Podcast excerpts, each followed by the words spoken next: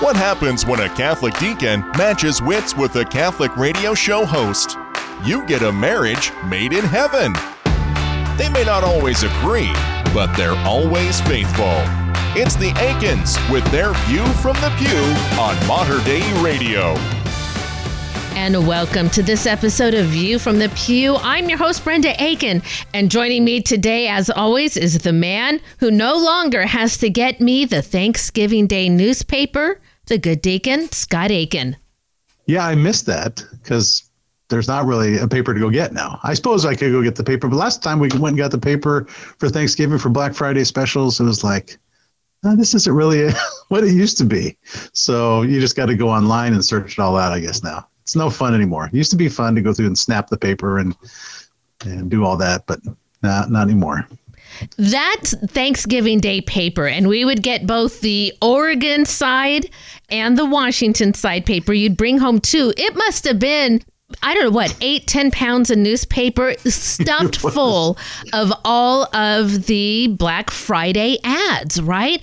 But you're right. Last year you went and got it for me. I was all excited. You came home and you handed me just the skinniest newspaper there ever was and no Black Friday specials. So, but we all have scaled down our Christmas shopping. It seems like as the family is growing, I get to buy less and less gifts which I do appreciate. Last year, we opted to go less on the gifts because we, as a family, picked a date later in the winter time and gathered, right? And especially Thanksgiving time, that's the part that matters. It's the gathering, it's the being with the family that I love the most. Yeah, and I think you know this thing about Black Friday, it be, it becomes kind of the kickoff from a lot of people's buying of gifts but it keeps moving, doesn't it? It gets like now it cuts into Thanksgiving.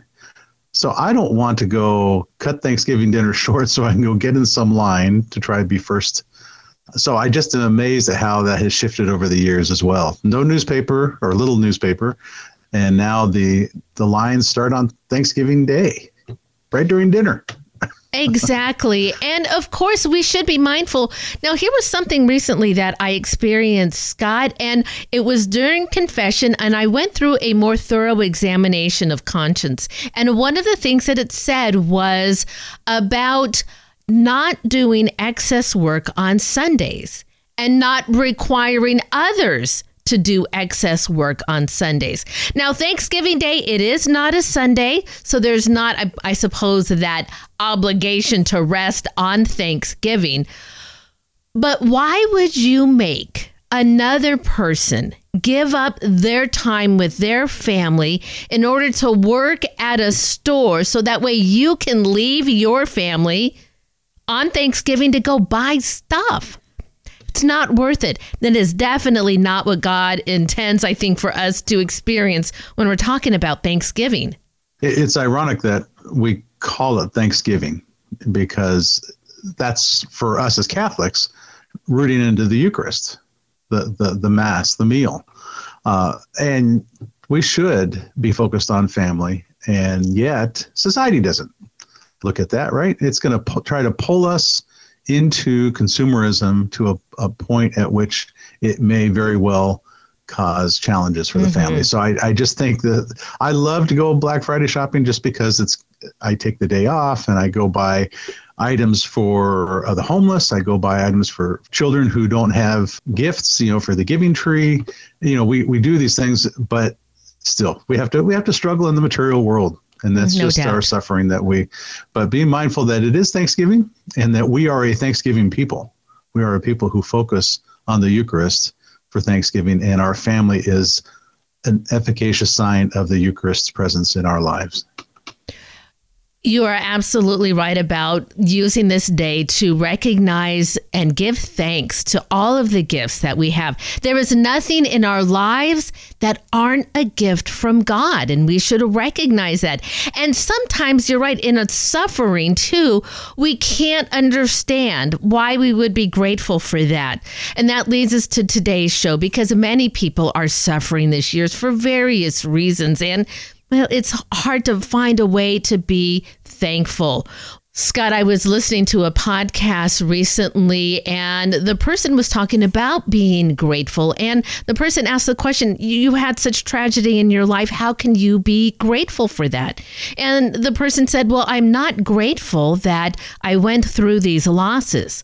But he said, My life is a gift from God. And if I'm going to be grateful for that gift, well, I have to be grateful for its entirety.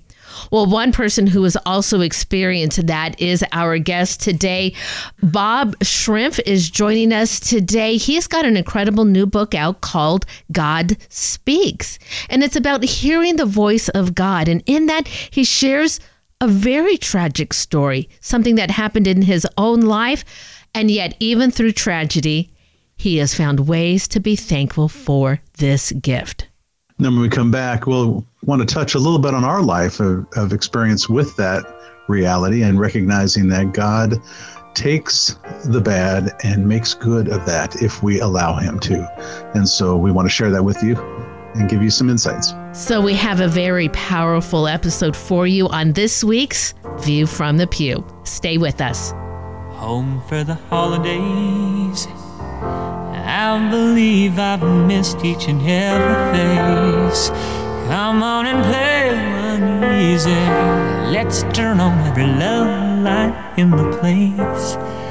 Please celebrate me home. Give me a number, please. Celebrate me home. Greetings and blessings to all of you listening to Mater Dei Radio. Join me, Father Gabriel Mosier, and other listeners of Mater Dei Radio in this prayer for thanksgiving. Let us pray. We are grateful, O God, for all the blessings you have given to us, but most of all, for the richness of your mercy and the abundance of your love. May we who have received so much be mindful of those who have so little. As we give you thanks, help us to show our gratefulness through our care and attention of those who are broken or despised. United by your love of us and our love of you, may we come to know that we are all brothers and sisters, relying on your providence and each other. Amen. For more prayer resources and to let us know how we can pray for your intentions, please visit materdeiradio.com. A great way to support Mater Dei Radio is through our Leadership Circle. These are businesses and organizations whose names you hear on the air every day. They believe in our mission of providing the region with positive Catholic radio programs of faith and hope. Simply put, our Leadership Circle members keep our broadcast strong through their financial generosity. If you run a business or organization, please join us. We need you. Information on our Leadership Circle at materdeiradio.com. Family life can be hectic, but God can be found right in the middle of it. So take a moment for this week's View from the Pew. Have you ever longed for a direct connection with the divine? But how can imperfect beings like us have this type of encounter with God? Well, in his new book, God Speaks An Imperfect Path to Hearing God's Voice, Bob Shrimp invites you to step out of the shadows of life and embark on a profound spiritual journey. Bob encourages all of us to embrace a unique perspective on prayer, one that transcends mere meditation and immerses you in direct conversational communion with God. Bob is a devoted pastoral associate at St. Charles Borromeo Parish in beautiful San Diego, where he has dedicated his life to serving and inspiring the Catholic community. And he's joining me this morning. Good morning, Bob. Thanks so much for joining us on the Morning Blend. Hey, Brenda, thank you so much for having me. I'm all excited to be up with you and your listeners up in the Northwest. I was so excited as we were preparing for our interview. I was telling you about the fact that I'm a SoCal girl myself, and it turns out we know a whole lot of the same people. It's just really an incredible opportunity to talk with you. I'm looking forward to this discussion. First, for our listeners, tell us a little bit about yourself and some of the great work you've been able to accomplish in the field of evangelization. Yeah, sure. I, will I'll try to do it quickly. There's a lot that goes on that makes up Bob Shrimp, but I started as a youth minister back in the 80s I was a graduate from Franciscan University. I, I had grown up in North County as we had spoken. We were very close, almost neighbors up there. Always been involved in the church, big family, 10 brothers and sisters. My pop passed away when I was a little boy. Church was very instrumental in, in my formation and growing up and being there for me at a very difficult time. Getting out of Steubenville, I ran a ministry for about uh, almost 35 years called the Gathering Youth Ministry down here in San Diego area.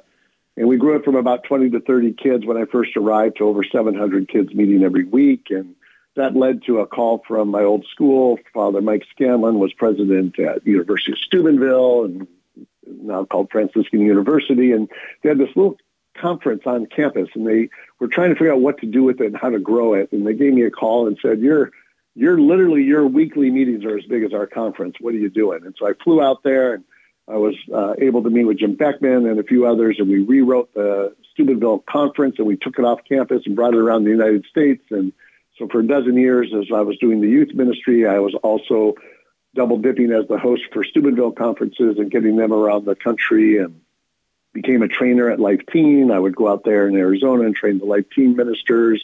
I worked at church partnership with Young Life.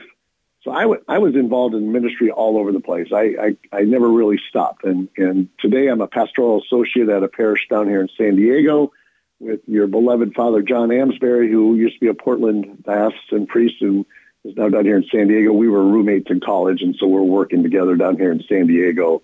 And that has led me to this day where I've decided to write some books and share a little bit more about my experiences as I have now turned into an old man. oh, perhaps in years, but definitely not in excitement and and just real heart for our Lord and evangelization for youth. Well, Bob, just recently on the morning show, we talked about how St. Francis de Sales said just mm. because you pray the rosary every day doesn't make you holy if you do it with an empty heart. Now, in your book, you unfold a fresh and unconventional view of prayer that goes beyond the ordinary. Because I've got to tell you, I'm very much interested in this because I've made it a habit this year. I have prayed the rosary every day going home from work.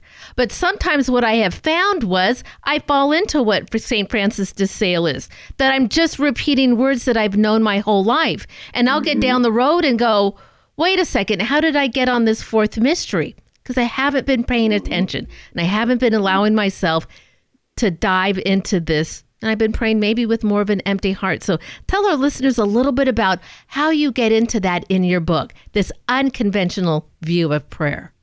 Yeah, I appreciate that. The set forms of prayers that the church has are novenas, are rosaries, and I am a huge fan of the rosary. So mm-hmm. we, that would be another, you'll get me in on another radio show for the rosary. I'm happy to talk about that. And the fact that you even mentioned St. Francis de Sales, who is the patron saint of journalists, and we're talking about my book, we're tying this all in very nicely today, very Catholic of us. But the, the, when you have a formal prayer, a set of prayers, that, that's more of a new, uh, uh, um, I could go into a, the whole science behind counting on a rosary, what it does to your brain, how it opens it up to, to God, the creative side, how the analytical side can shut down because you're counting numbers. So it, it actually does free open the creative space of your brain.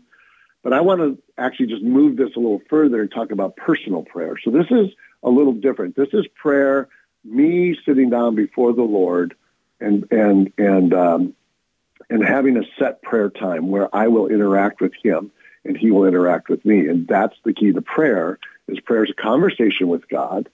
And the thing that is missing, and especially in these formal prayers, is we don't have the listen to God part because the conversation is me talking and it's me listening. And for me, the most important part of that prayer is to listen. He is our shepherd. We are to know his voice. How do you know his voice? How do you know how to follow him? And that's what I love to open up in the book. And I have some chapters in there that are really uh, inspiring and life changing of God intervening directly into my life by speaking uh, such a such a strong word that I acted on it. And I, if I can, I want to break open one quick chapter to give you an example of what I'm talking about yes. here about how we learn to listen to God. Mm-hmm. So it's not going to happen all at once. And the book has little steps that will help open up your heart and your mind and your soul to listening to God and how to identify his voice. Because we have a We have a conscience, and God speaks through that conscience.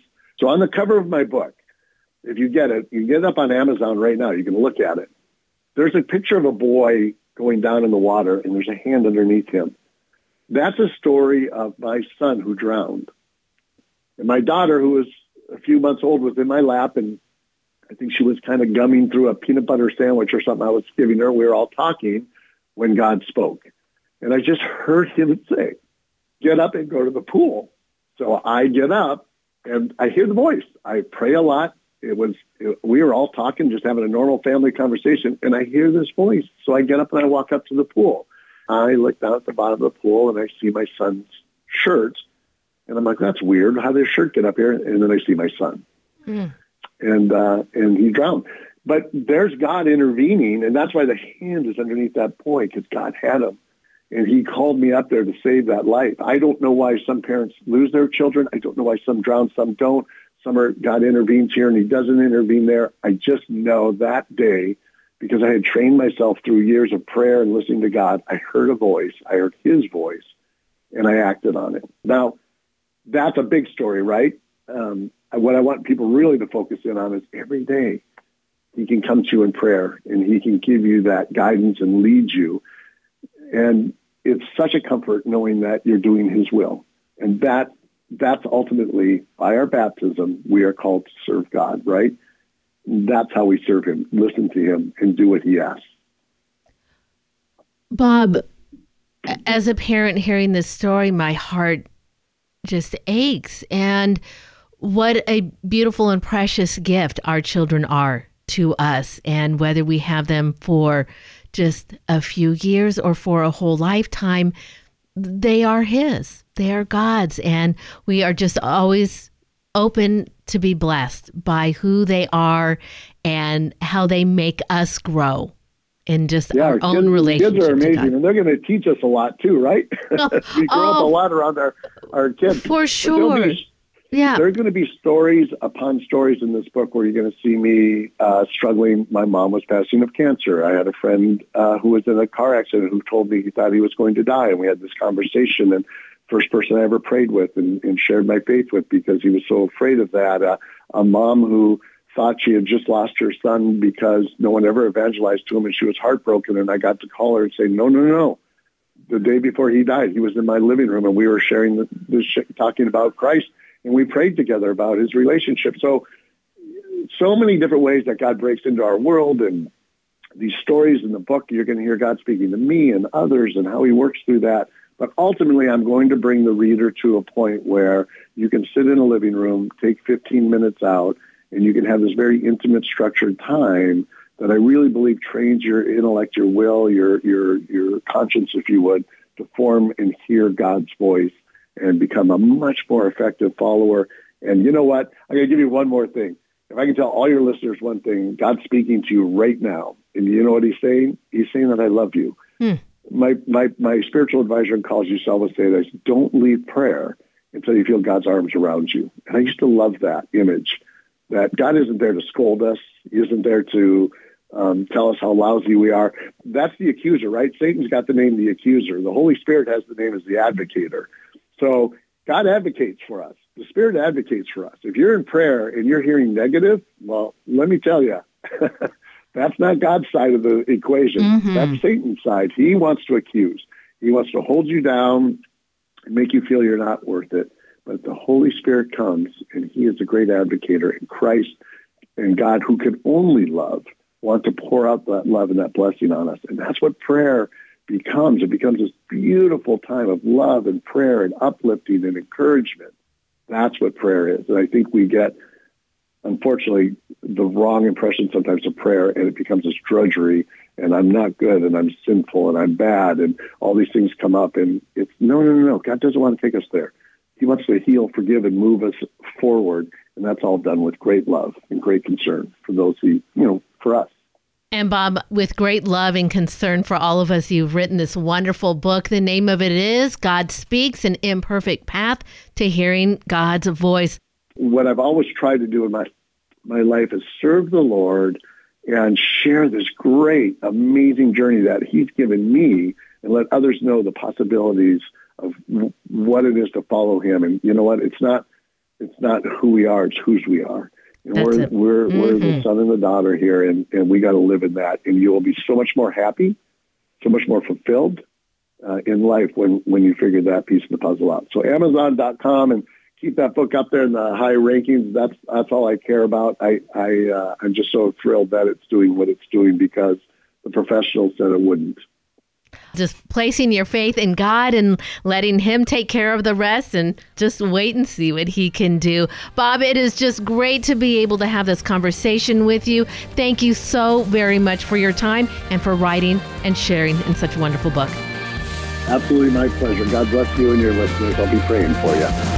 Oh, brother, I can't, I can't get through.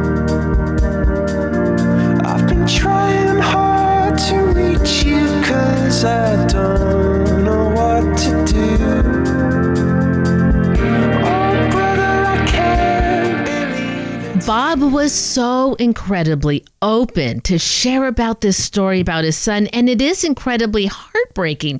But if you were to go to his website and look at from that tragedy, how he is still able to find joy in life, to bring young people closer to the Lord, and then to really draw his own life closer to God, where he can hear the voice of God speaking in so many different ways. It's incredible. We all have suffering in our lives. And Scott, you and I, we also have experienced that.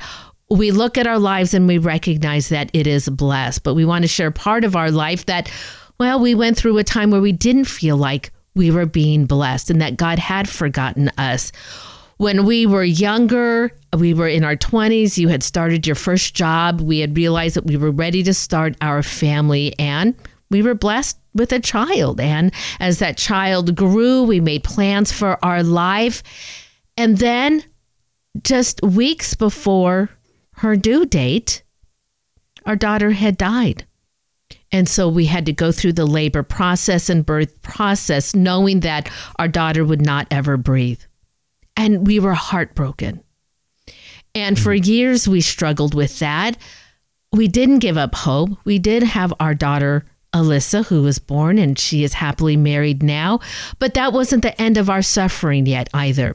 And it was the following pregnancy that we had another daughter who had a birth defect that she did not survive. It was too great a defect for her. And we buried her next to our first daughter. And we didn't understand why we were going through this suffering. And this is suffering, Scott, and you would be the first one to say this isn't what God wanted for us either. But as you said in the first half, He did make good of it. Tell us why. Yeah. I think it's just important that we always remember that's the value of witnessing in the midst of tragedies and how how we come through those if we cooperate with the grace that God is pouring out on us. God never stops pouring out that grace on us. And we shut that off at certain points in those losses, not sure where to go. But I remember in the numbness, in the numbness that we felt after losing our third daughter, that all we had was what our parents had given us. And the good that they had planted in terms of our faith became the rock on which we hung on to. Like what was being described by Bob, we were just hanging on, mm-hmm. like his son. And when you're just hanging on, it's not for lack of purpose. That God is working with you in the in that suffering. And as a consequence of being reliant on that foundation our parents had given us, we found a new community in the parish that we just looked up in the phone book because we needed someone to bury our daughters. And that's how our first daughter, and that's how we ended up connecting, and we stayed connected with this community. Well, the the the beautiful recovery of this that God has brought forward, pouring grace out on us, is that we have three kids beyond the loss of Jordan, or the last loss we had. And so those three kids, are, we raise them very mindful of the fact that they are a blessing to us. And were it not for the losses, we might not have ever tried to have them. Mm-hmm. And so here we are blessed by one of those daughters that came out of a consequence of that with our first granddaughter. So God connects this, and we would we would not know what to change or what to fix without breaking what we have now that we've survived through in faith. And it was so difficult to understand that. And our kids on a trip to California when we had taken them back before, well, we took them to the cemetery where they can see their sisters and really understand what our family looks like.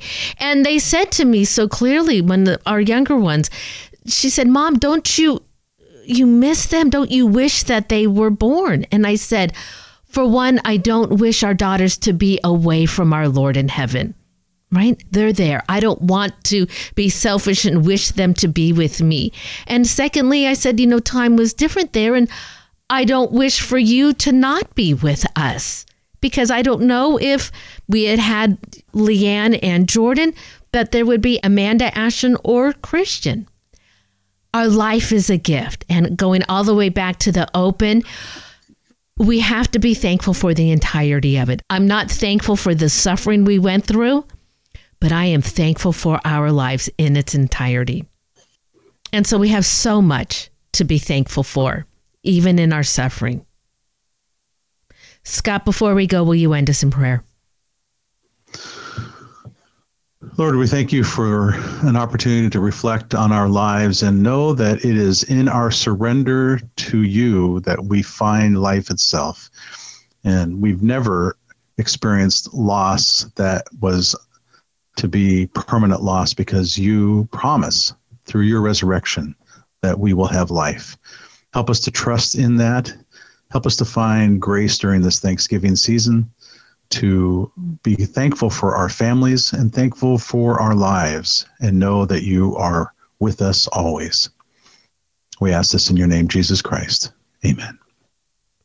And that is going to wrap it up for us this week. Please tune in next week as we share with you more stories about our faith, our family, and our view from the pew. God bless and have a great week. You've been listening to View from the Pew, a weekly look at faith and family life from a Catholic perspective with Deacon Scott and Brenda Aikin. For more information on the Aikins and to listen to an archive of their previous shows, visit them online at materdeiradio.com slash pew. View from the Pew is produced at the studios of Mater Dei Radio in Portland, Oregon.